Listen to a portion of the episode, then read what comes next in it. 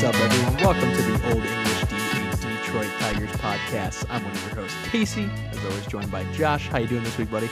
Ah, dude, we're having a we're having a great uh, great long weekend over here. I had uh, my best friend teach me how to play some pickleball this weekend. It was a good time.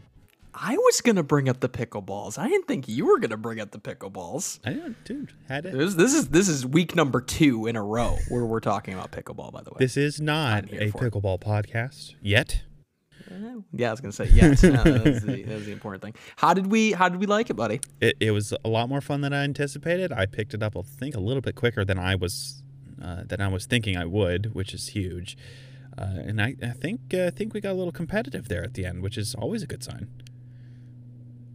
That's what you want. I mean, in in all reality, like you know, you don't want to just be left in the dust, and and two, you don't want me to go too easy on you. Of course not. You know. no. So I, I there might have been a couple cheap serves. The wind was was a struggle today, though. The the, the wind was was a struggle today. It was tough to serve, and uh, for anyone who's played pickleball out there, uh, the wiffle ball is highly affected by the wind. So. But it was a good time. You did pick it up quite quickly. I did see. I saw. I saw it a little bit. Now, correct me if I'm wrong. I saw it a little bit. A little bit of addiction. We are we there? Are we? Do we? Do we feel it? Do we feel the bug? Did it bite you? Uh, I am definitely interested on uh, returning to the pickleball court. Uh, I'm gonna have to to get into some some more games here to see what see what it brings. But I I would leave the door open to to a to an addiction problem at this point. I like it. I like it. Do you think there are pickleball courts in Indiana that are easily accessible for you? Uh, yeah, I do. The only issue is I feel like that's gonna be a more fun to do with people you know, and I'm not really sociable like that in Indiana for whatever reason. You can bring Alex. It's a great date night. Yeah, I maybe the only issue is I don't know where we've put our child.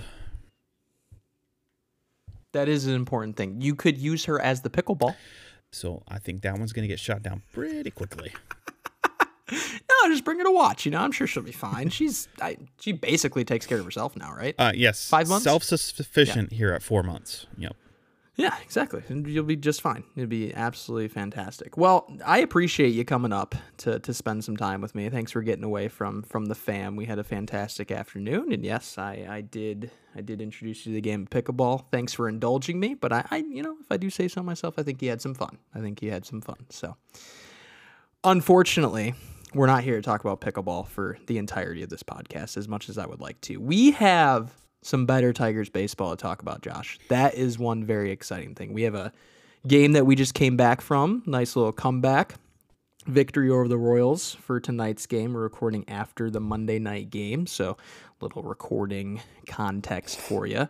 Uh, so we have that to talk about. We have uh, actually some new acquisitions that the Tigers made over the week as well. Some normal injury updates, and uh, oh yeah, Scott Harris just decided to have a press conference today for the first time pretty much all year. So we're a little jam packed, and we're going to try and fit in uh, the rest of that roster game that we started last week, right? Let's do it. Let's do it. Where are we starting? Yeah, let's try and oh, so, oh, well we got to we got to start with Kerry. We got to start with Kerry's homer today. Dude's on fire. The dude is on fire. What do we think? Dude, second game in a row. He's hitting close to 400 since he came back from the injured list. Uh, I was a little skeptical, man, when you when you were saying that you thought he was going to be the the catalyst in Kerry's absence. But wow, were you right? You, Riley's absence, but yes. Uh, yes, uh, he's. I think he's had one game where he didn't get a hit, and Mhm. dude, it's so fun to watch a Tigers baseball team that can score runs. Like I and I meant to ask you this question too last week. I didn't get to it. I think I know the answer. Would you rather watch a team with awful pitching or no hitting? Ooh. Um definitely awful pitching, but I will say awful pitching is frustrating in different ways. You know what I mean? Like like awful hitting is like boring and and and unfortunate and like everyone kind of goes through that. Awful pitching is like, okay, could this have been avoided? You know, like like could you have done a different pitch mix? Like, we all know that the Tigers have better pitchers out there. But yeah, they're they're both agonizing for different reasons. But I I, I I'm picking up what you're putting down and it's definitely I would like to see more offense, even though I watch baseball games for the pitching. But there's there's no way I like watching us lose and get shut out zero to two in, yeah. in some instances. So no, I'm I'm right there with you. Um, since our last pod, we uh, did not fare well in the Atlanta series, so we don't have to talk about it. We just don't have to talk about it.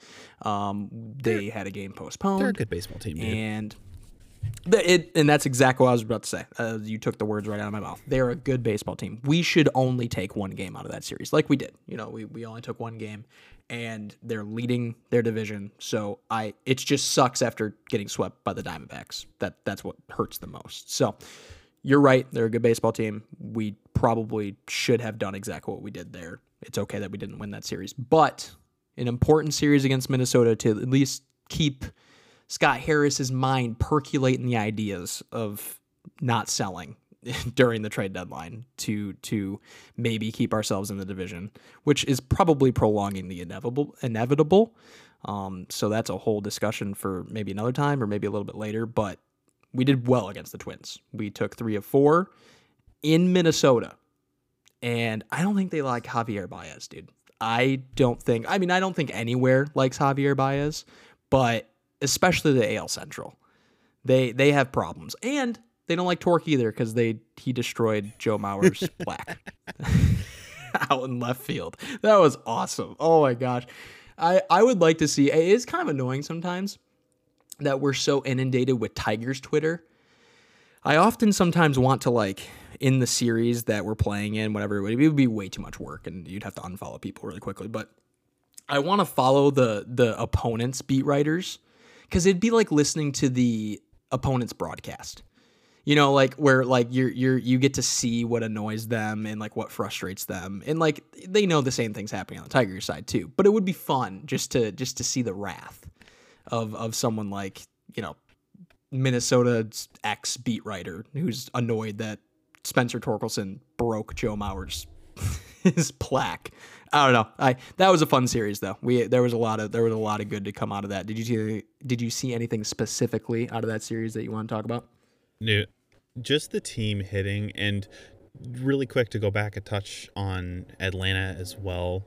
Even in the games that we lost against Atlanta, we scored a ton of runs. I think there for a stretch we had like five game five out of six games where we scored at least seven runs and we lost a couple of those games against the Braves, but it's the way you lose the games I think think is really important. And this team is now losing games where it feels like we're competitive, where we can score some runs and come back. Uh, and that's that's huge because it feels like that even in game, in a game where you lose like that, it feels like you had a shot and you can take something into the next day where you're not just demoralized. It's super important for this young team to be playing like that and I think that's why they were able to take such a positive uh, attitude into the Minnesota series. And for what it's worth, I never really hated Joe Mauer when he played for Minnesota. I always thought he was a decent guy, a, a, a respectful player in, in all rights, but that was so funny. And then for them to boo him when he came up to bat the next time and he drilled a home run. He drilled a homer. Dude, uh, when Torque is hitting the ball like he is now, and hopefully this will stay around, he is so much fun to watch. His swing plays so well. He's making me look bad. He's making me look bad. And that's the goal. That's the goal. If I look like a fool when I'm talking about Spencer Torkelson, I'm okay with it. Because again, as we always say, I want to be wrong about Spencer Torkelson. Um, I I definitely I'm you know is what it is. I doubled down last week and said that the Tigers should keep him, but they should probably make a, maybe a diligent choice to to send him down.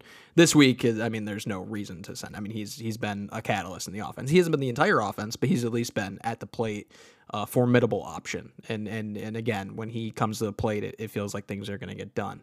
Um, I also didn't shout out enough to how steady he is at first base. I know we were talking a little bit about this off air too, but um, there there is definitely uh, argument to be made that Javi Baez should have at least five more errors than he does currently, and it's all because of Spencer Torkelson and his picking ability at first base.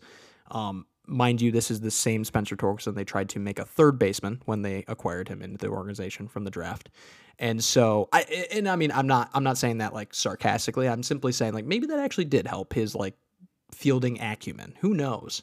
Um, but I, I think that probably wasn't the best option for him long term. But his fielding is pretty great. I mean, there he is super steady even when he's not hitting. That is one sign of a competent big league ball player is one that doesn't let one side of the game get to them, you know, mentally, where he can still go make an important play defensively even if he's not hitting. And for the record, I don't ever think he's going to be a 270 hitter. If he turns out to be great, that's awesome. But I just I want to see more power out of him. We have the 270 hitter. We have the 300 hitter in Riley Greene.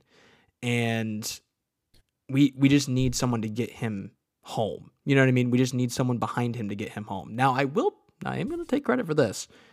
Major reshuffling of the order of the lineup from from AJ. He did move Javi down and that has been very important. Javi's come up very big, especially in that Minnesota series, and he moved Torque up, which I, I you know, you had to do something with Torque, either move him up or move him down. But he's basically taken Riley's spot, and again, credit to Torque, credit to Torque for for really stepping up and and putting out what he needs to put out when when Riley Greene's hurt like this.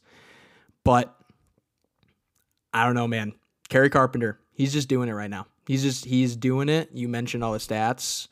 I I don't know if it's he knows that this team needed it in the worst way after Riley, but like when he hit that home run tonight, the first person to greet him in the dugout was Riley Greene. And I was like, man, that's that's so cool. It's also sad because you know you wish that Kerry, one of the people he was hitting in, was Riley, but it, it shows that this team is a little bit deeper than than a lot of people think. And and you know, what whatever it may be, if it's him truly thinking that I need to put this team on my shoulders, or it's just him being a really really good baseball player.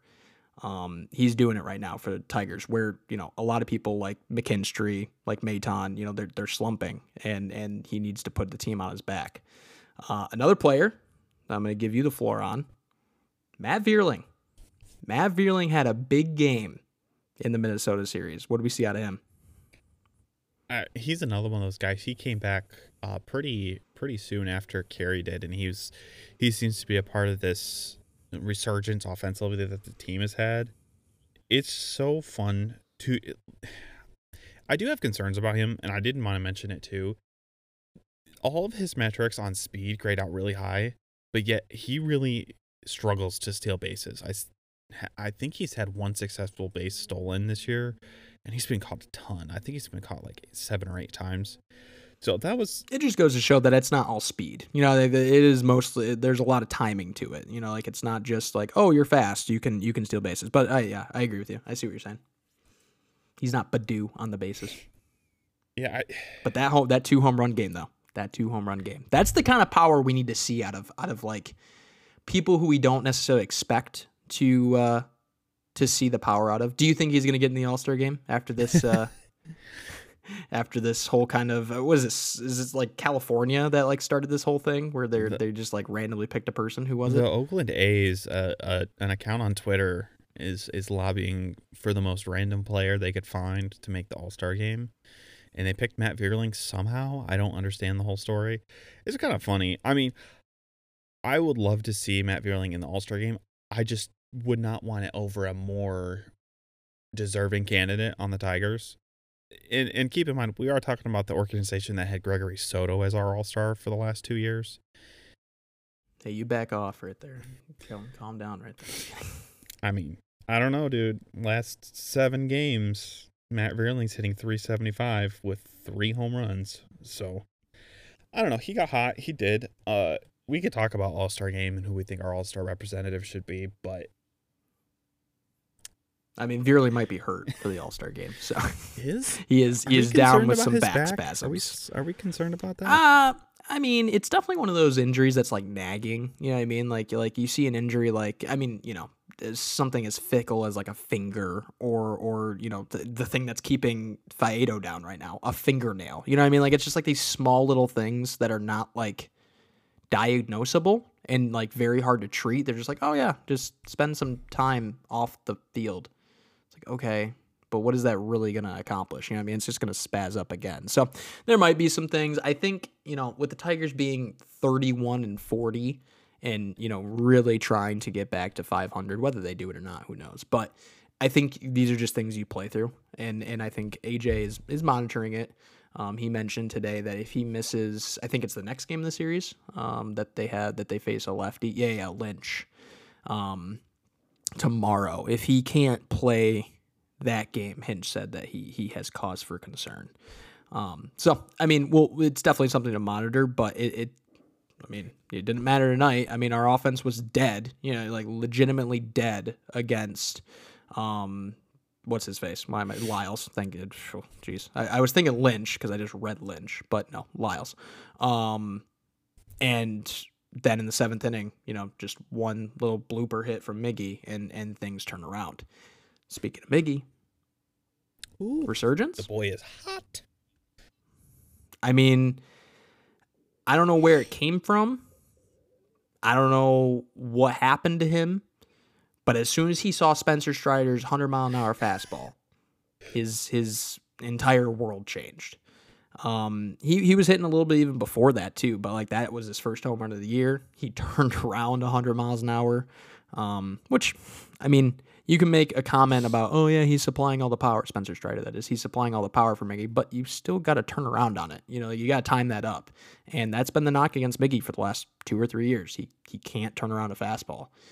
Well, his timing is there. And he made some comments the other day to reporters um, that that his timing is back, whatever that means to Miggy. And he said that was the that was the thing that was missing. Do you think this is staying power for Miggy? I am the eternal optimist, and I would love to sit here and tell you that I think Miggy is gonna hit over 300 for the rest of the year. I just don't see it. Like, not even necessarily because I think he's old, but just we even saw it tonight in a couple of his one of his swings tonight where he hit the ball and it looked like he thought it was going to go out and it just died. I just don't know whether he has the power anymore to to do things power-wise. He's always going to get hits. He's always going to get hits. It's at what rate he gets these hits and to be honest, I don't know I don't know. It's an interest. It'll be an interesting case study. I mean, last year it was it was Pujols hitting a bunch of homers. Is this year it's just Miggy? Is he gonna somehow find his way into the top, you know, fifteen of hits all time because he goes on a tear? It's, it's, I was gonna mention that too. I mean, he so the next person up is is Alex Rodriguez, and he's like thirty some odd hits above. Uh, he like just he, passed. Like, there is quite a gap. I think really? I think Tony really? Gwynn is no no no. He, Tony Gwynn no. is next. Oh, I'm sorry. Yeah, yeah, yeah. Good call. Yeah, yeah. No, you're 100% right. Yes. Tony Gwynn is next, but that gap is still there. Right, so it's right, like right. it's like 30 some odd hits um where where he has to make up. So that yeah, I mean that that might happen might not happen for a while.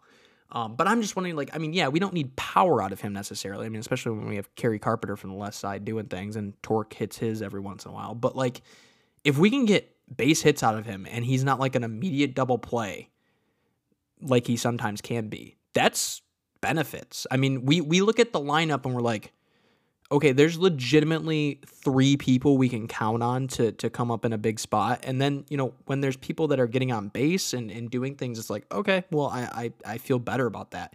Miggy's spot has not been a place where it's like, oh, yeah, that's a hit. It's been like, oh, that's pop out or oh, that's a ground out or whatever. But I mean, AJ's AJ's meeting him there too, where, you know, he's played quite a bit over the last week and a half. And I mean, say what you will about being a DH, you know, an eternal DH at this point. Um, but it can't be fun for the guy, for someone who loves baseball. You know, he he just loves playing the game of baseball. And yes, I mean he has the knee situation and he, he's not healthy at all. And that's really all he can do is DH. But he's talked at nauseum about how he absolutely hates being the guy just sitting on the bench and it must be even harder when he's was playing a third of the games. But like AJ says, you earn your playing time, and and and we're in a situation where you know there are guys knocking at the door that that deserve those at bats too. So it's really cool for Miggy to step up and and again earn that playing time. And I think it's just fun for him to be in the lineup. You know, I think we never want a situation where we have to make an awkward move maybe preemptively where you know we don't want this relationship with Miggy to end. In fact, I would I would love a Tigers organization where he is the first hire we make after he retires. I, I think that that would be a healthy place for for Miggy to end up. He gets inducted to the Hall of Fame with his over 300 batting average career, 500, 3,000 hits, 500 home runs, 3,000 hits, and he's also a special advisor to Scott Harris.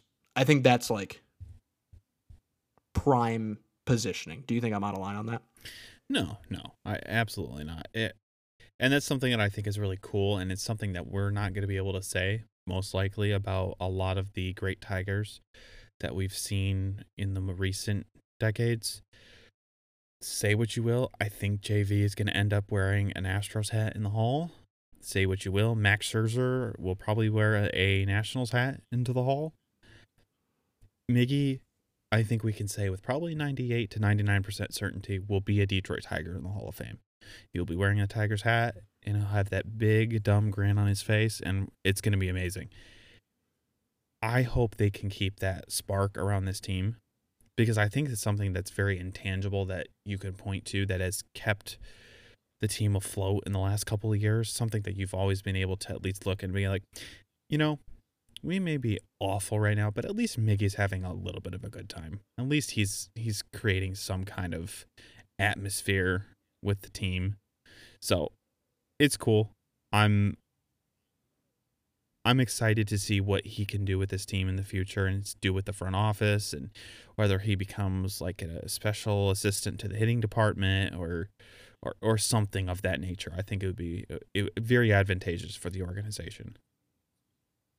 Yeah, and, and, I mean, imagine being a young player too, just getting to learn from someone like Miguel Cabrera. I mean, like that that clubhouse must thrive on the on that energy of you know just people just must be chewing his ear off all the time and just you know tell me something like what what is it that you see like tell me like diet you know dissect my swing and, and tell me how to you know beat you know get more base hits or, or whatever it may be but I think he's a legend and it's really good to see him playing well.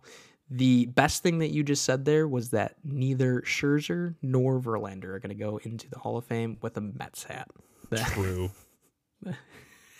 True. It's really sad, and I shed a tear when you said the Astros thing for Verlander, but it's true. I mean, like that, I, I have reserved that. As sad as it may be, that that is going to be a fact. Um, he he had his chance to come back. It didn't happen. Probably was too expensive. Probably way too expensive. Um, but as long as they don't go into the hall with Matt's hats, that's all that matters. There were surprisingly some acquisitions this week, Josh. I'm gonna let you take it away on the acquisition front. Who do we uh, who do we have in the minors to bolster our pitching department?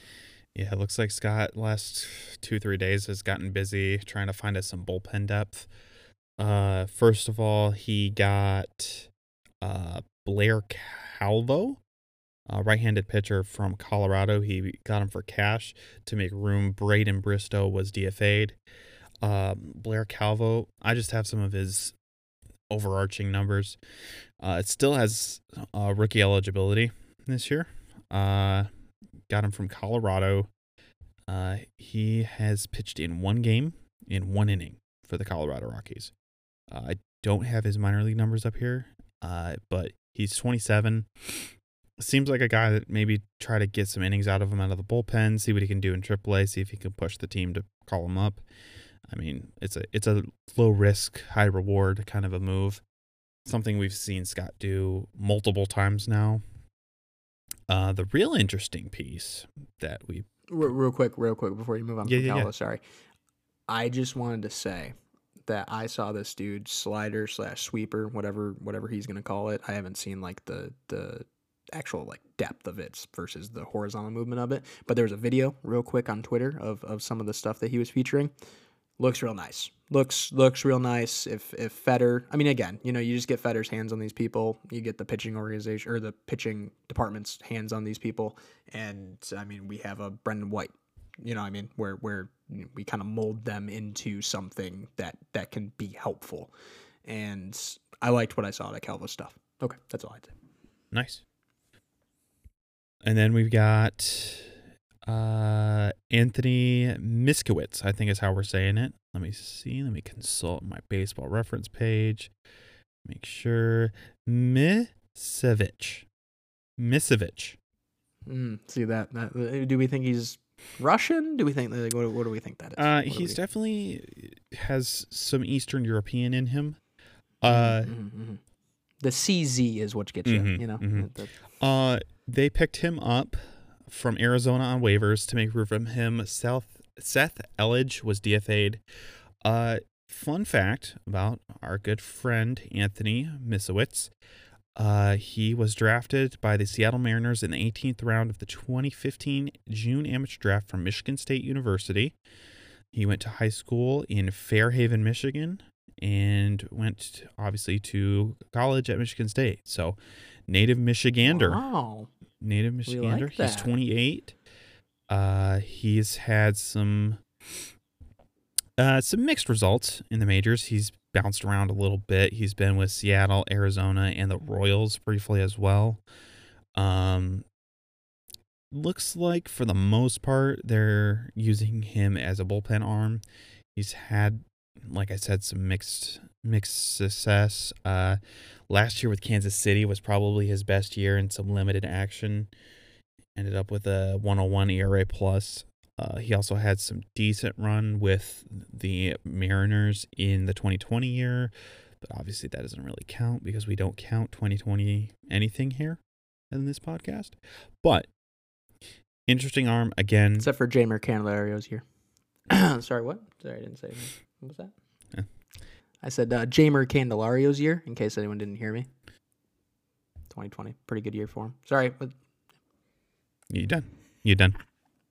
We're talking about Anthony I mean, Misiewicz his over here. 2021 was his, his 2021 was pretty good too. I'm excited about another native Michigander being on this team and hopefully being able to contribute at some point.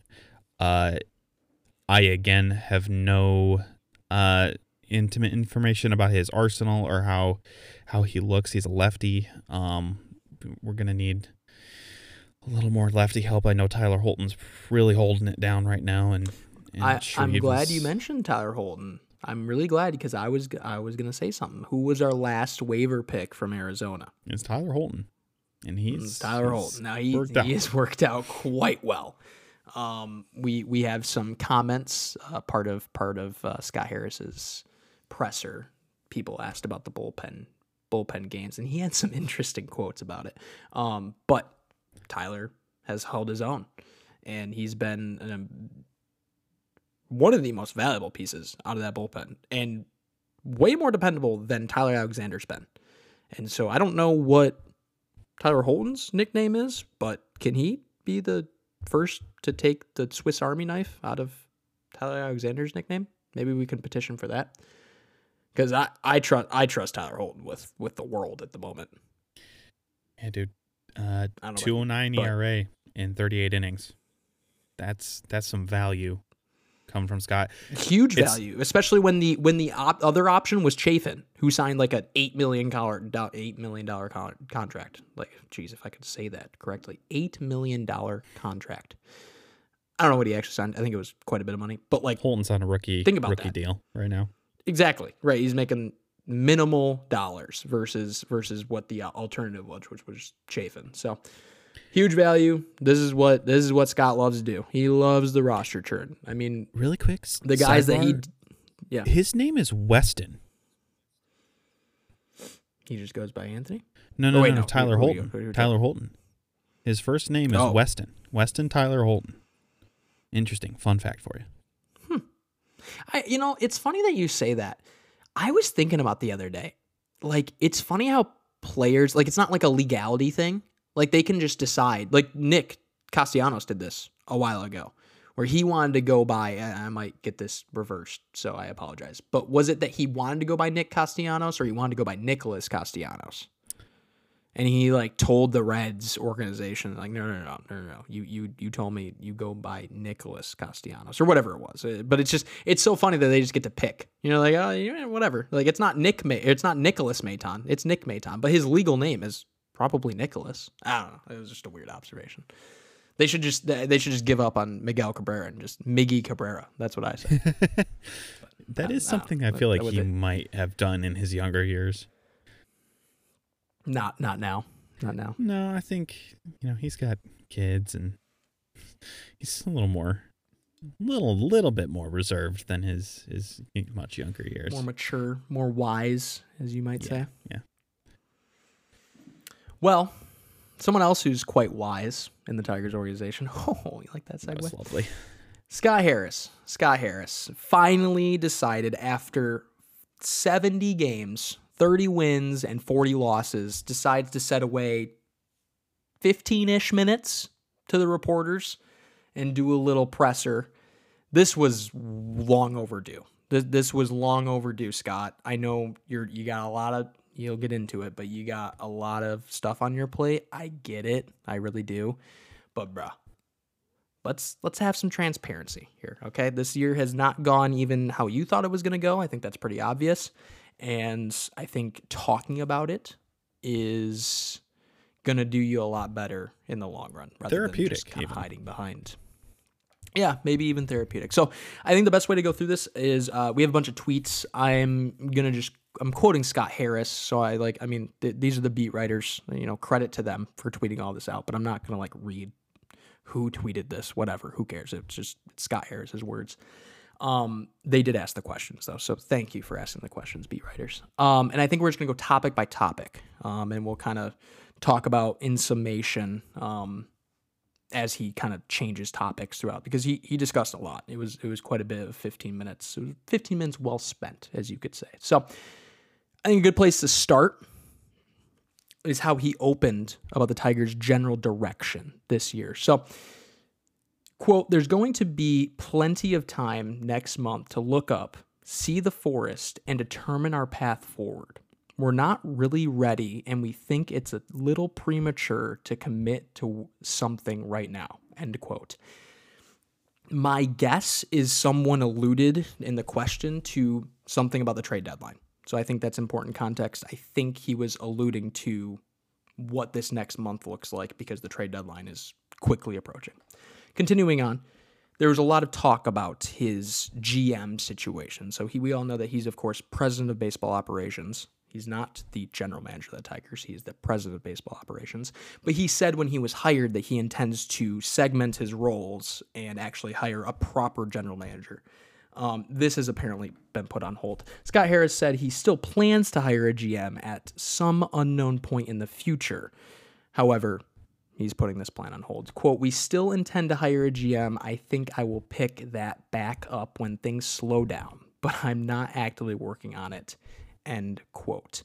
About this couple things, Josh, um, and, and, you know, probably not too much to talk about with the whole GM thing because you know maybe we need one, maybe we don't. That that's up for you to decide, or maybe him to decide. But what do we think about the overall Tigers' direction? I think he's specifically talking about this year up until the trade deadline, what he's going to decide to do with are assets that could be wanted assets. What do we think about what he had to say? You know, I don't hate his comments on this specifically. It's it's something that it's important to put into context because the whole landscape of baseball could shift in the next month here and we could be talking about something totally different. We could talk about be talking about a bunch of teams now selling that we think may be buying now. So it's interesting for us fans and people that follow the team and, and even beat writers to have some opinions, have some ideas on who could get traded, who could get acquired, all of that stuff. But once it, eh, you know, it, it real nothing is really set in stone until you get down to the last two, three weeks before the trade deadline. So I don't really mind any of these comments. It makes a lot of sense. Yeah, and I think too uh, important to keep in mind with where the MLB trade deadline sits. you know, we have a lot of things to overcome before we get there. Yes, we have a lot of games to play, and and you know now a Tigers team that lost nine in a row. Now we're talking about how they won four out of five. So yes, the the demeanor on the team changes weekly, but I, I bet a lot of his work right now is the draft. I mean, the draft comes up well before the trade deadline, and we were actually going to go into it tonight, um, and you know for today's pod. Um, but we're actually gonna get into it a little bit later once we get a little bit closer and, and we've had time for the College World Series to to play out a little bit more. Um, but and also this presser just takes up plenty of time. There are other things on his mind than just the trade deadline. He he's probably anticipating people to call him, and and that's kind of where you want to be as as a president of baseball operations, who has assets that other teams may want you don't want to be making the calls, if especially if you're thinking about selling. That that's not a fun place to be. You don't want to be trying to sell your players, really, which is kind of funny because you're selling. But no, you you want to try to get the best players back, but you want your phone to ring first. And and so you know it, it's a much better place to be when you have assets that other people want rather than being like eh, maybe maybe we want to tack Javi onto this deal. Maybe like what do we what do we think, guys? What, and okay, I'm sure I'm gonna get some rage for that one. He's had a good week, but you know, maybe we should look at his contract and see what we should do with that. Moving on, he had some more things to say about the current state of the Tigers pitching staff. Quote, we have seen or rather, we have seven starting pitchers on the injured list right now. That's tough to overcome for any team, but it's not an excuse. It's just an observation. The blessing of all that, of course, he's going to get into positives here. The blessing of all that is that is given uh, more opportunities to some players who wouldn't necessarily have that opportunity. If all our ta- talented starters were healthy right now, he mentions Joey Wentz and Reese Olson, obviously. He also said that he likes bullpen. oh, actually, we'll get into that in just a second. Wait, we're, we're gonna we're gonna hold off on that one. Um, Joey Wentz and, and Reese Olson. I think I think more Reese Olson. Joey Wentz has has had a couple of good rebound games recently, um, but I do appreciate him not dwelling on the negative. Like I, it's a little bit of word salad. I understand but he is right. I mean, Reese Olson's gone out there and shoved, and maybe he didn't have the greatest night tonight. He technically had a quality start, and so acknowledge the good that's come of it. You know, like we, we kind of survived. I mean, I know we're nine games below 500. We made a really bad stretch, but take that nine game losing streak out, and we're right at 500. And so, I I don't hate what he has to say here. I think while saying he's like, oh, it's just an observation. We have seven players. I think he's still like kind of using it as a front where it's like, okay, let's all remember what we're doing here. We we have a lot of people on the injured list. Can we just all settle down on on the whole this team sucks kind of mantra? What do you take from that? Not much the same thing. Like obviously you're not going to make excuses for your team because at the end of the day, there are a lot of the games that we lost in that losing streak that we could have won if we had even played up to half the potential that we have, um, especially offensively. But pointing out the good in things, you know, it's kind of my thing, and I'm on board. I I like this line from him as well, where he he goes into the good in what has gone on because he's kind of right. I mean, if everything goes to plan with how Al Avila foresaw life going, we don't see Reese Olson, at least in this capacity this year. Joey Wentz is probably coming out of the bullpen. We're not even worried about Faedo and about uh, Brieske. We're, we're not even worried about it. They probably haven't even pitched in the big leagues yet, or are just trying to break in now and they're doing well in AAA. So we've gotten to see a lot of what this organization has had to offer when it comes to prospects and things like that. And there's a lot of value to that. It it shows you what you have so you can either, you know, move on, keep keep keep it moving, get those spots to guys that actually you think have long-term futures with the organization, or you can try to help develop and nurture those players further in their skills and their abilities. Yeah, absolutely. Speaking of which, I mean, it, it does kind of call into question, like, you know, okay, what's the depth beyond the depth? And so it just got me thinking. Did you see that uh, game that I think his name's O'Loughlin, right? That uh, the Australian pitcher um, that played in the World Baseball Classic. He was Hmm, Jack uh, Whitecaps They he they promoted him to It's- Toledo from to Toledo, right from Single A. yeah yeah yeah. I didn't um, see. And he actually he pitched super well. It, it's Laughlin, right? I'm, I'm not I'm not completely wrong on that name, I correct? I think that is his name. I'm not hundred percent sure though. anyways, he had a great start for Toledo. So I mean, like uh, this this organization has some depth, right? I mean, like obviously there will always be the roster churn. Obviously, there's always going to be people that are going to have to pick up the slack. Um, but for all intents and purposes, this should not have been stressed. This organization, this pitching staff, should not have been stressed as much as it has been. And so he's he's bringing acknowledgement to that. That hey, the, you know what what would happen if we actually had everyone who we needed to have um, in the starting rotation? I don't know. I mean, obviously, Matt Manning's going to make a comeback here pretty soon. Your boy Skubal is going to make a comeback very soon. I hope the offense just decides to not die when when they come. But we all know how that'll probably go. Um, the bullpen games. The Tigers have had a lot of recent bullpen games, and mind you, they've not done bad in them. They have really they had the bullpen has held its own, and then the offense has picked them up where they needed to. And Harris had some thoughts on that. Um, he was speaking to reporters about um, the he was asked the question about bullpen games. Um, quote, I understand going into a series when you see a bullpen game. It seems like the team is conceding something, but we're not conceding anything. End quote. And it was picked up that potentially, even when we're at full health, he might go full Rays and initiate some bullpen games. Him and AJ might initiate some bullpen games just to give some guys some day off, uh, some days off. Um, that that might be feeling some fatigue, especially when you have younger arms that you know haven't done the whole thing of pitch this consistently for for this long of a season. What do we think about that? That's that's full Rays. I mean, that's like I, I like that as far as like okay, if it's this bullpen and and yeah, but historically bullpen games are very negative, and you want to talk about something that doesn't sell tickets, it's a bullpen game. I mean, it depends on whether the alternative is Joey Wentz. And no disrespect to Joey Wentz, he's had a couple of really nice starts recently, but I mean, I don't foresee them like once a week doing this. Uh, I could see them going with an opener.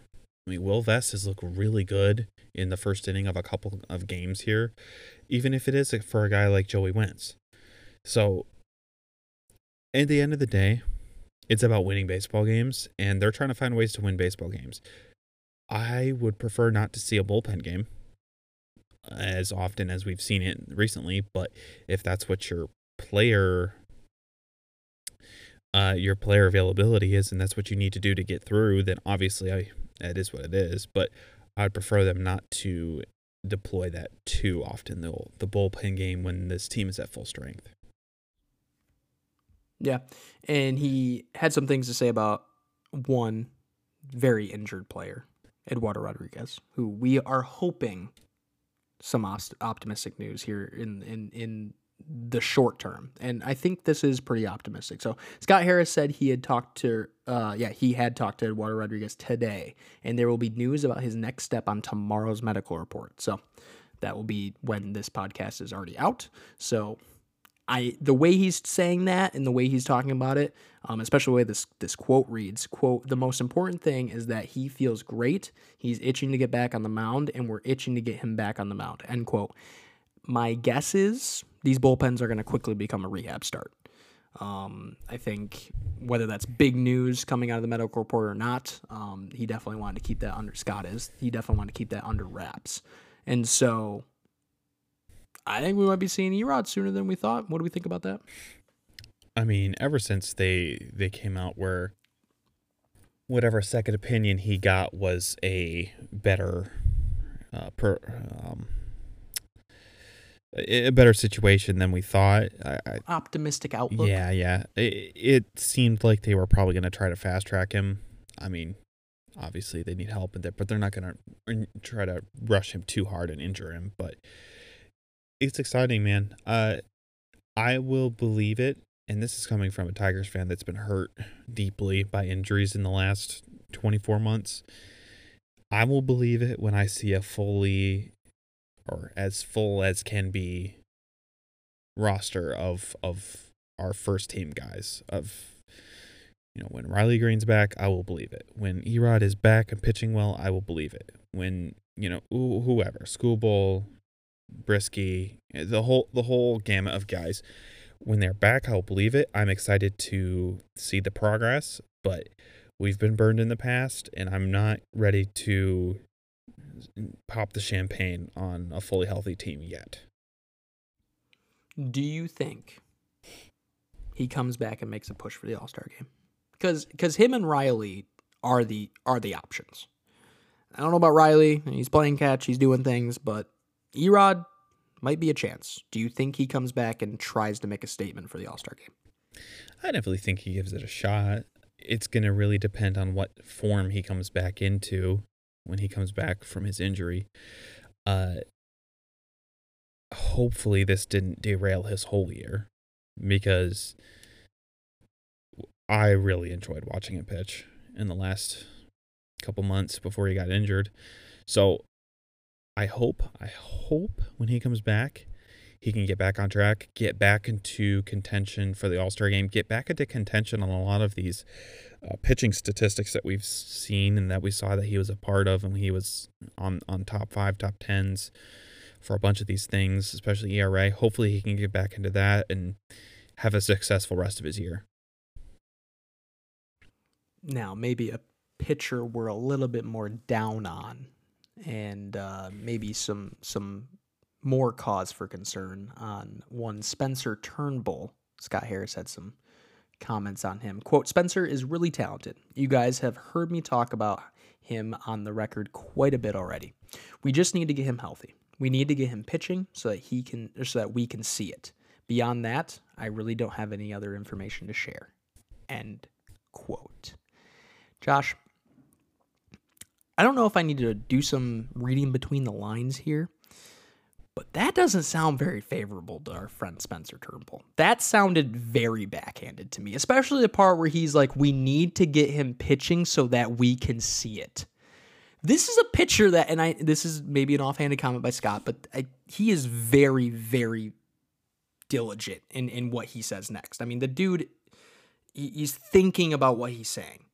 And when you say something like that, the dude pitched what? How many starts? Six, seven? I mean, he, he was there, you know, like we, we've seen him pitch. He had a. Is he talking about the. Is he talking about the future? Is he talking about the past? Is he saying that like we've never like what what do we think he's saying about Spencer Turnbull here? There's definitely a lot of word salad in that quote. There's a lot of very wordy things. I don't know, dude. That whole situation, it, the amount of players that we're in such limbo on whether it's injuries or what have you, in the last two years, it's been incredible. I've never. It's not a good place to be. I've never had heard of something like this happening multiple times to an organization where you're you're in such limbo for off the field issues on players. I don't know. And and I think for, we forgot to talk about too. It, Turnbull's on the 60 day IL now. I mean, yeah, but like it would take him the rest of that 60 days to get through a rehab and get back on a rehab assignment and get. He went for neck spasms or neck soreness. It wasn't even spasms. He was just having a sore neck. Like you wake up with a kink in your neck and you work it out the next day. This, like, I. I truly think that something went down. Like this is conspiracy theory. Put your tinfoil caps on, whatever. But I don't think the Spencer Turnbull and the Tigers are in a good place right now. And I, I do not suspect to see whenever his contract, I think we we decided that's 2026 or whatever, but much more soon, much sooner than we thought, or maybe after 2025, I forget. But I do not expect him to to this this is a this is a bridge that I do not expect to be crossed and and and and to be built. Um, th- this has this has created a chasm between I hate to say it, Scott Boras and and the Tigers organization, and especially with his client Spencer Turnbull, and I don't think they're overcoming this one because there there there is there's so much that we don't know but there's so much that neither side's saying that it's like yeah no something something happened here that neither side liked and appreciated. And so here we go. Now he's on the 60 IL and like what you said he's in complete limbo. We have no idea what the status of Spencer Turnbull is. And it's sad because I mean he's the Tigers last no hitter he is the Tiger he threw the last Tigers no hitter it was on my birthday or it was May 18th. So I mean, but but the game again went went into the the wee hours of the early morning. So you, you could say it was completed on the 19th. But like, do we think that's a moment? Do we think that's maybe why? I mean, this is also me being a little tinfoil hat conspiracy theorist. And t- to be clear to everybody, real quick, we have no inside information. We don't really know what's going on. This is us guessing and I have a gut feeling though. Right. Typically, my gut feelings are pretty darn good. I'm not gonna lie. Um, do we think that maybe that was why he had such a big issue with the the demotion? If that's the case, is that he feels like 'cause of the he no-hitter? well, I mean, even that, but just like how long he's been a part of the organization and what what he's been able to do in the organization and how well he's started to pitch before the injury and I mean, I could see a world where he says I deserve a little It- more of a run than yeah. than what I've been given. It seems a little inconsistent too, because just to appeal to the to the Turnbull side of it, just real quickly. I mean, and and to be fair, Wentz wasn't pitching. He hadn't had his really bad stretch to get his ERA into the sevens. But if I was Spencer Turnbull, I'd be like, look at Joey Wentz. Why was I the choice to send down? What like someone who has been here before, done it, threw a flippin' no hitter for your organization. And yeah, I mean, clearly I'm trying to work things out and maybe I do have some soreness or whatever. Like whatever your statement you're trying to make, I don't think I'm the guy that you're that you're gonna send down. Oh, and then they send him down. So it's just it it seems like for sure he he might have some a little bit of a chip on his shoulder. And I mean, is that so wrong of him? I mean, to to his point, he's done some things for his organization. Has he won us a World Series? Heck no. Has he pitched 200 complete innings in a season? No. No, he's not. He's he's been hurt quite a bit. I But what I do know, tend to fall on the Scott Harris side of this because, dude, in order for you to show me that you deserve to be on the major league roster, no matter where it is or in what capacity it is, you have to pitch somewhere and you have to pitch well. He's doing neither one of those things by sitting on the IL pouting, if that's the case. Mm-hmm. yeah, I, I I don't necessarily know whose side I fall on. I would like to know more about that phone call conversation between him and Scott Boras, and then also that room conversation between him and Scott Harris, and maybe AJ was part of it too. I can't remember, but whatever hotel conversation it was, I, I would like to know more. You know, I mean, like before I could make a decision whose side I fall on. But I do know that as a player, you're gonna look at other players around you and be like, well, this guy in the room didn't do too great. This guy in the room didn't do too great. Why? Why is it me? Like, and and, and here's the thing, when you have that kind of attitude, kind of see through it. I don't think AJ likes that. I really don't. I, I think there's probably an attitude problem with with one Spencer Turnbull, and so you know, he's the choice. On to moving mountains with Nick Maton, um, someone someone who is also slumping quite a bit, but someone that the Tigers are sticking with. AJ is sticking with and has defended time and time again. Scott Harris had some thoughts on him. Quote, he is adjusting back to what the league is doing to him. There are some nights where you can see a lot of progress, and there are some nights where it is difficult for him. He's still a young hitter and still doesn't have quite the body of work at this level to suggest that he's going to be as consistent of a performer as we think he's going to be in the future. As long as the work looks good and as long as he continues to show some of those adjustments at the plate, we're going to give him some runway. End quote. Wow. That that's not only word salad, that's like, hey, I traded for this guy. I went to the mat for this guy. I'm sticking with him.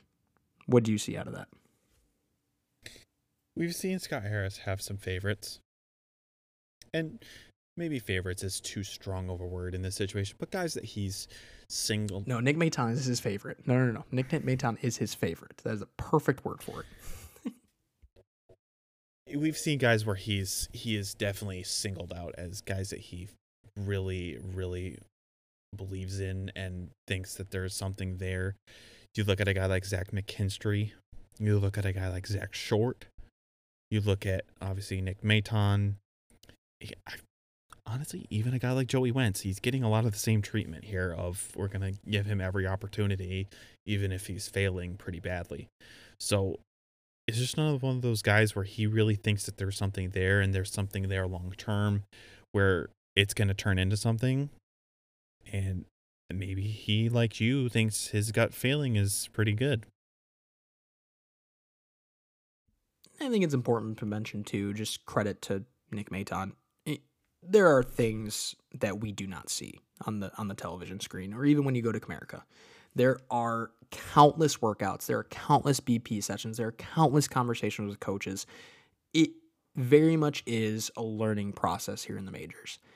I don't think it typically lasts this long, and and I do think that they've given him quite a leash.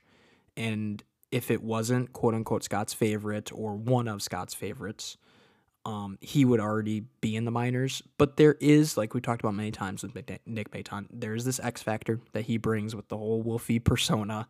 That he he is a very very very good cheerleader for this team, and he can provide some pop. I mean, he's still in the top of this team, near the top of the team. He doesn't hold it anymore, but of home runs. I mean, he he's come up clutch in important roles. And he's doing some swing adjustments. He has completely retooled his swing, and that's very positive. And I'm really hoping that that makes a change for him. He smoked a ball tonight to left field. Um, it deserved to be in left field, but it got caught by it was new new term it was shade it was it was shaded no no longer shifted they were shaded over to over to the right um, but still the third baseman was able to to make a pretty good play but he he smoked that ball and if he can start going the opposite way and and with some authority and getting you know maybe even some hits that he doesn't deserve you know, I think we saw him hit a little pop up the other day, or maybe that was McKinstry. I, I, forget who it was. It was one of those two because they're both slumping right now. But you know, if he can start getting just those little bloopers that that just give him some confidence. That's what this game takes. And you know, we player and player and player time and time again they'll tell you that this the major league level it's just that confidence factor. It's all the mental game you play with yourself. And Maton just needs to believe that he belongs here. Um, I think a lot of help from Scott Harris with you know the words he says and a, a lot of good faith from AJ Hinch go a long way. But at some point, you got to start producing, and I don't know how long a sub 200 hitter can last on this team, but if it was the Dodgers, it would be one thing. If it was the Yankees, it'd be one thing, right? and maybe that's not the best example because I saw that Josh Donaldson has a 157 average. Josh Donaldson has a 157 for the Yankees. Yeah, it's it's real bad. But it's just it's the Tigers, you know, and and and we're trying to figure out what we have and what core, what kind of nucleus we have in these position players. And if it takes him a little bit more time than than everyone else, okay, so be it. Um, that's the appeal. On the other side, it's flipping frustrating to to to watch him just not be as productive as Scott Harris thinks he could be or AJ thinks he could be. It's like at some point we gotta we got to give other people a look. And when you have someone like and I know he's slowed down and cooled down, but when you when you have someone like Malloy down there and you have someone like Colt Keith tearing up Double A. It's like, okay, what are what are we doing? What what is this guy showing us that that really is making the needle move? I don't know. I don't know if you I don't know if you think of something different for for Maton, but it, it, it is sometimes frustrating to to keep on him waltzing up the plate, especially batting fifth, batting fifth, sixth. Just Put the guy in the nine hole. What are we doing? hey, Case. I have to go move a vehicle for my family. I will be right back if we want to pause this real quick.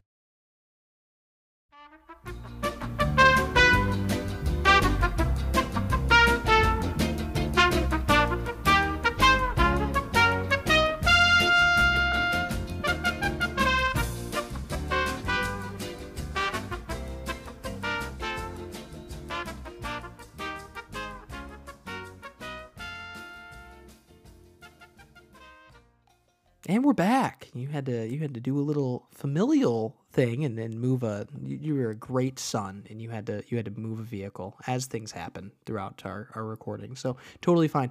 Um picking back up where we left off, we were talking about Nick Maton. Where the heck? Maybe what the heck, not where the heck. What the heck should the Tigers do with Nick Maton? Man, I don't even know. It, I love Nick Maton, and you even said it last week, and I completely agree.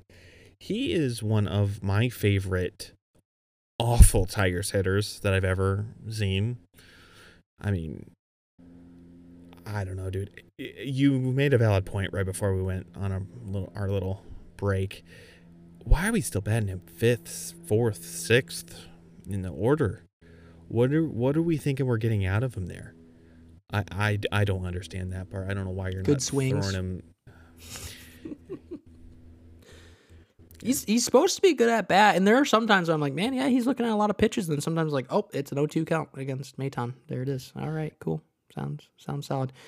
Uh, that that actually has sparked my my memory too, dude. There even in the Minnesota series, I and I mean you can imagine if you've been watching this team as much as we watch it, they swing at the first pitch with runners on base all of the time. And I, I like whatever they're scoring runs, but my goodness, like I've made, I, I just so many arguments for this, and and I just want everyone to understand how much it hurts to see that. Just let the let the at bat develop, and and Nick Maton might be one of the worst at that. Just like he's the last person I want to see with runners in scoring position. It, it's it's now not Miggy. Miggy's on fire right now. And at, at one point in the year, it was like, oh, here's Miggy. All right, here we go. What's what's gonna happen? No, Nick Maton comes up and runners are on base. I'm like, oh, oh no. Can we can we get Kerry back? Where where's oh Kerry Kerry's Kerry's on base. Okay, sounds good. So yeah, I I don't know. I I wonder how long they can keep on making concessions for him but I understand it's a process. It, it's the major leagues, but dude, figure it out. Some also some just a little bit of information, not not a lot, but just a little bit of information on one of our other marquee players from the last two years, uh, Austin Meadows. Do you remember who that is? Does that name ring a bell? Uh, doesn't isn't that uh, uh, the other Meadows? N- brother? not to be con- that's his brother, Yeah. right? It's yeah, exactly he right. play Yeah, for the yeah, yeah. Rays? So Parker Meadows, yeah, yeah, yeah. So Parker Meadows' brother is actually a Detroit Tiger. His name is Austin Meadows, and he actually was traded from the Tampa Bay Rays. Isaac Paredes, who is actually a, a pretty good player for the Rays, wasn't very good for the Tigers. But uh, yes, yes, you you may have forgotten that Austin Meadows, the brother of Parker Meadows, is a Detroit Tiger. Uh, quote: He is working through treatment. He's also working out. He and he is very healthy. Or sorry, he's in a very healthy environment for him. We're keeping tabs on him. We're rooting like hell for him. That's about all I can share right now. End quote. In all due respect, hundred percent. Austin, get healthy. We would very much like to see you in a Tigers uniform, but let's but let's just let's let's go. Like let's let's do it or let's not do it, and let's decide. Probably, I, I'm giving you this here. I'm giving you this here, and and if we have to pay you a sizable amount of money, then that's not fair. That's just not fair. That's not the way business works. So you figure it out. I'm giving you till I guess at this point September 31st or you know whatever whatever you know because there's some games in September. It- it- that is your deadline to to to figure it out. I'm very excited that you're a Tiger. Everyone's very excited you're a Tiger. It's Austin Meadows, quite arguably behind Miggy, the the biggest name that we have on this team. And we were very excited. very excited when we acquired him because he was he was going to make up for Riley Greene being hurt last year. And none of it came true. And he even hit kind of well. I mean, a lot of them were bloopers and stuff, but the fact that we're Monday, June 19th, 2023, and we're still no closer to any kind of conclusion with this saga is a little crazy. Just a little crazy. But I've said my piece. Do you have anything more to mention on Austin Meadows? I would like to talk about players that are on the Detroit Tigers. That is That's fair. all. That's, That's all I have to fair. say. Let's end with some optimism. Your your guy, your guy was finally talked about. Colt Keith. He lives. He lives. We had a little scare. Had a little scare where he took a couple days off in in Double A Erie.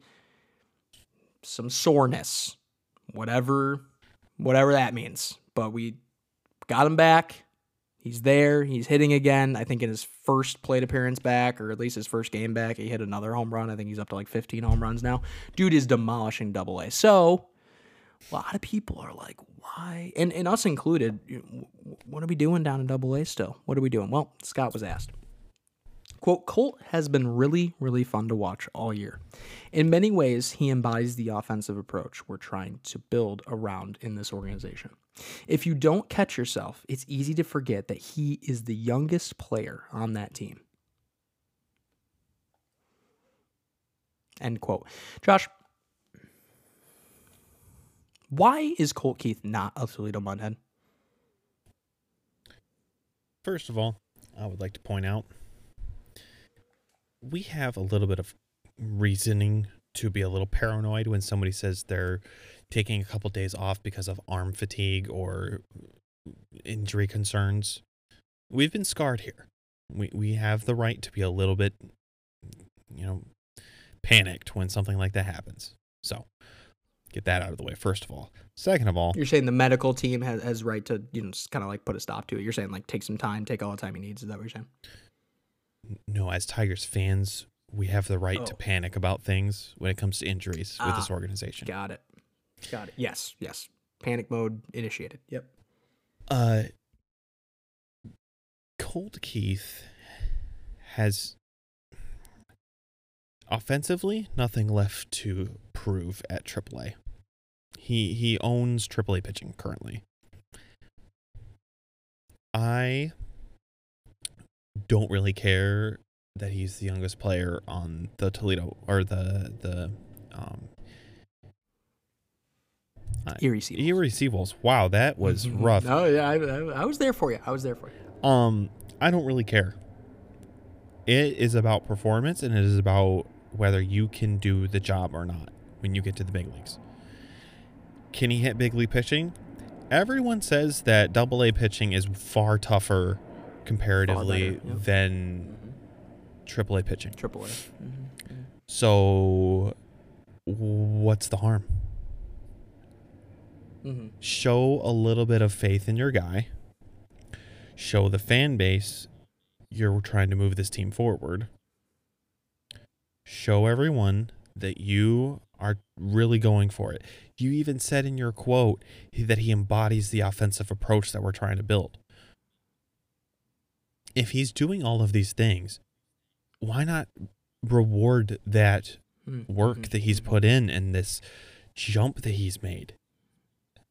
He I I he's going to be in a Tigers uniform before the end of the year. And that's okay. I don't have a problem with that. What I do have a problem with is holding back because of his defense. Mm. I'm glad you said that. I'm glad you said that because carried on. I don't necessarily have a quote for this one until the very end, but in general summation of what he had left to say about Colt Keith, Scott Harris said he sees the speculation about promotions for Colt Keith. Said the player development goals are to see different types of pitching, comma, refine defense at third base and second base, comma, and make up for lost reps last year. Quote, if he continues to do that, he's going to be just fine. End quote. Now, important context to add to this too, not necessarily talking about Colt Keith specifically, but he was asked, okay, so how do you feel about people jumping AAA? How do we feel about people just skipping AAA entirely? He wouldn't be completely ruling out a player jumping from AA to the big leagues, but he would much prefer that player gets reps in AAA. So, let's put to bed the idea that Colt Keith is going to come straight to the majors as much as we think he should. And like exactly what you were talking about, right? Like, what does he have left to prove? I mean, you know, whether it's better pitching or not than AAA, it sucks that like we're stuck in the mud of a lot of these different his, you know, historical and just the way things have been done for centuries. It'd be really cool. It'd be really hype for someone like Colt Keith to to get the promotion, and, and I I would like to take you up on that bet that he will not be in a Tigers uniform this year. I don't think he will be. As much as I hate to say it, and I think he deserves it. Let's let's let's just let's be clear. I I think that they are going to have him spend his time in Toledo whenever that happens. I hope within the next month or whatever. But I, I do not think he is a September call up. I think at best at this point, with how long they've waited on Malloy, Malloy is like a September call up. But we also have to remember too, like it's not the 40 people that used to get to be on the roster in September. You only get two. And unless they get off the horse about Nick Maton, I don't think Colt Keith fits in that equation before Malloy. And so, I don't know. I'd take you up on that. I, I would say that Colt Keith is not going to be a Tiger in 2023. Do you think I'm crazy? Uh, I wouldn't say you're crazy. I think it's a it's a an opinion thing where I I could be talked into either way. To be honest with you, you could probably talk me out of him him being in a Tigers uniform this year, or you could talk me into it. But I tend to lean towards he will be. I just with the way this team gets injured, I just we're gonna come to a point where we're playing more outfielders and the infielders at wow more outfielders in the infield than infielders in the outfield which is what we're currently doing it just that's just how it works for this team and I don't. Yeah, I, I, hear you on that. I don't think that Harris's answer to injuries, and I think he's proven it time and time again, is the depth in the organization. I think he goes outside the organization to like Jake Marisnick, uh, Andy Ibanez. I mean, like he, he's going to look at players that are outside of the organization to to try and fill those holes before he tries to fast track anyone, even even on the injury front too. Reese Olson. Um, fair. That's that's fair. I think the pitching was way more in a detrimental spot than any position situation is. I, mean, yes, if if Nick Maton breaks his leg, and then also somehow McKinstry falls off a cliff and I'm just I'm I'm speaking these things into existence. It's gonna happen if I keep on going down that road. But my point is, is I think that pitching is a little bit different than position players. They're not gonna rush these bats. The, the, like the, and especially the only bat we have that, that that's like doing a lot of things and, and really turning heads. Um, What's the harm in I moving him to AAA though? No, I, I agree with you on that. Hundred percent agree with you on that. There there is zero harm in that, and just test the guy. He might not have success, and I mean, if you're okay with a Nick Maton batting sub 200 in the majors, you're going to be okay with a Colt Keith batting sub 200 in the in AAA. Like who who is that hurting? No one, no one. It's not hurting anyone, except for maybe the Toledo Mud But I mean, we all know why single A, it's double A, triple A exists. It's to groom these players into big league talent. You're not really there to win a national championship on the AAA level. As much as you hate to say it, no, like, okay, Cool. Awesome. But let's make these guys big leaguers. We were going to do the roster and continue the roster game. We're going to definitely punt that again into into probably next week unless Scott Harris decides to sit down with the media again. But we have more baseball games this week, Josh. Who are we looking at for this week of baseball games? We get two more games against our friends, the Kansas City Royals who put a scare into us tonight with, you know, their Cy Young level pitcher who hasn't won a game since April. Uh, we won the game. We won the game. We, we did win the game. We won the game. We did win the game. Thank you, Kerry. Uh, yeah, we got two more against them. Uh, I think if we don't win, well, we clearly need to win the series. I think if we don't sweep, I think it's a pretty big disappointment with how Kansas City's playing. Uh, they are they are fighting the A's for the worst record in the league right now. So I think we need to win these next two, and then we get three more for this weekend against uh, our friends the Twins. Back to back weekends against them. Uh, again, it's going to be huge for uh, the division implications. and we've shown that we can beat them. They're not they're not great. We can we can say that pretty confidently. So I think uh, if you had to pin me down to on, on a prediction for the rest of this week in the five games that we have left, I say we go four and one with one loss against the Twins. Mm-hmm, mm-hmm, mm-hmm. That's that's right where I was going to be too. Mm-hmm. I, I would say if we lose more than two games this week, we are in a bad spot. Ooh, I don't I don't know about bad spot. I think we're a little disappointed. I think we're down bad. Oh, think we're down down bad. It depends on where those. No, like, I mean, like, losses the- come. I mean, yeah, like okay, this team isn't going to win the World Series anyway, so it doesn't matter. But my point is, like, we're we're we are emotionally distraught. I would say we are we are in a bad place. Uh, These these teams, as we learned uh, against Minnesota, like they're they're not as good as their record even says, and they're just winning the division by default because the AL Central is is not good. I will say. It's a little scary that they can get revenge that quickly. They're going to remember. They're going to remember um, and they they can do just exactly what we did to them in Minnesota, and now they can pay us the favor in Detroit. So, I would say if we lose more than two games, I'm going to come on this pod next week and be very very sad. All I'm Very saying is if the Twins don't have a great rest of their series against the Red Sox and the Tigers have a good rest of our series against the Royals, this weekend will be for the series for for the for the division lead. That's just how the numbers work out. We're only four back now. Mm-hmm, hmm It's I mean obviously it's going to be dependent on what Cleveland does as well since they are That's kind of crazy because we're still in fourth, aren't we? no we're in third now. Chicago's on a oh, two-game in losing third. streak. Okay. Oh man, just I just love that. I love hearing that. That is so exciting. Yeah, look at us. Yep, third. That's exciting. Um, how many bullpen games do we think we're gonna have?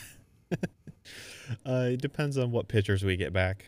Uh, coming in, I mean, I think it's also going to depend on if either uh Calvo or Misiewicz get called up, because I think if you have Mhm, those mhm. fresh arms in your pen, you're more likely to try starters, because then you'll have the the fresh arms for backup.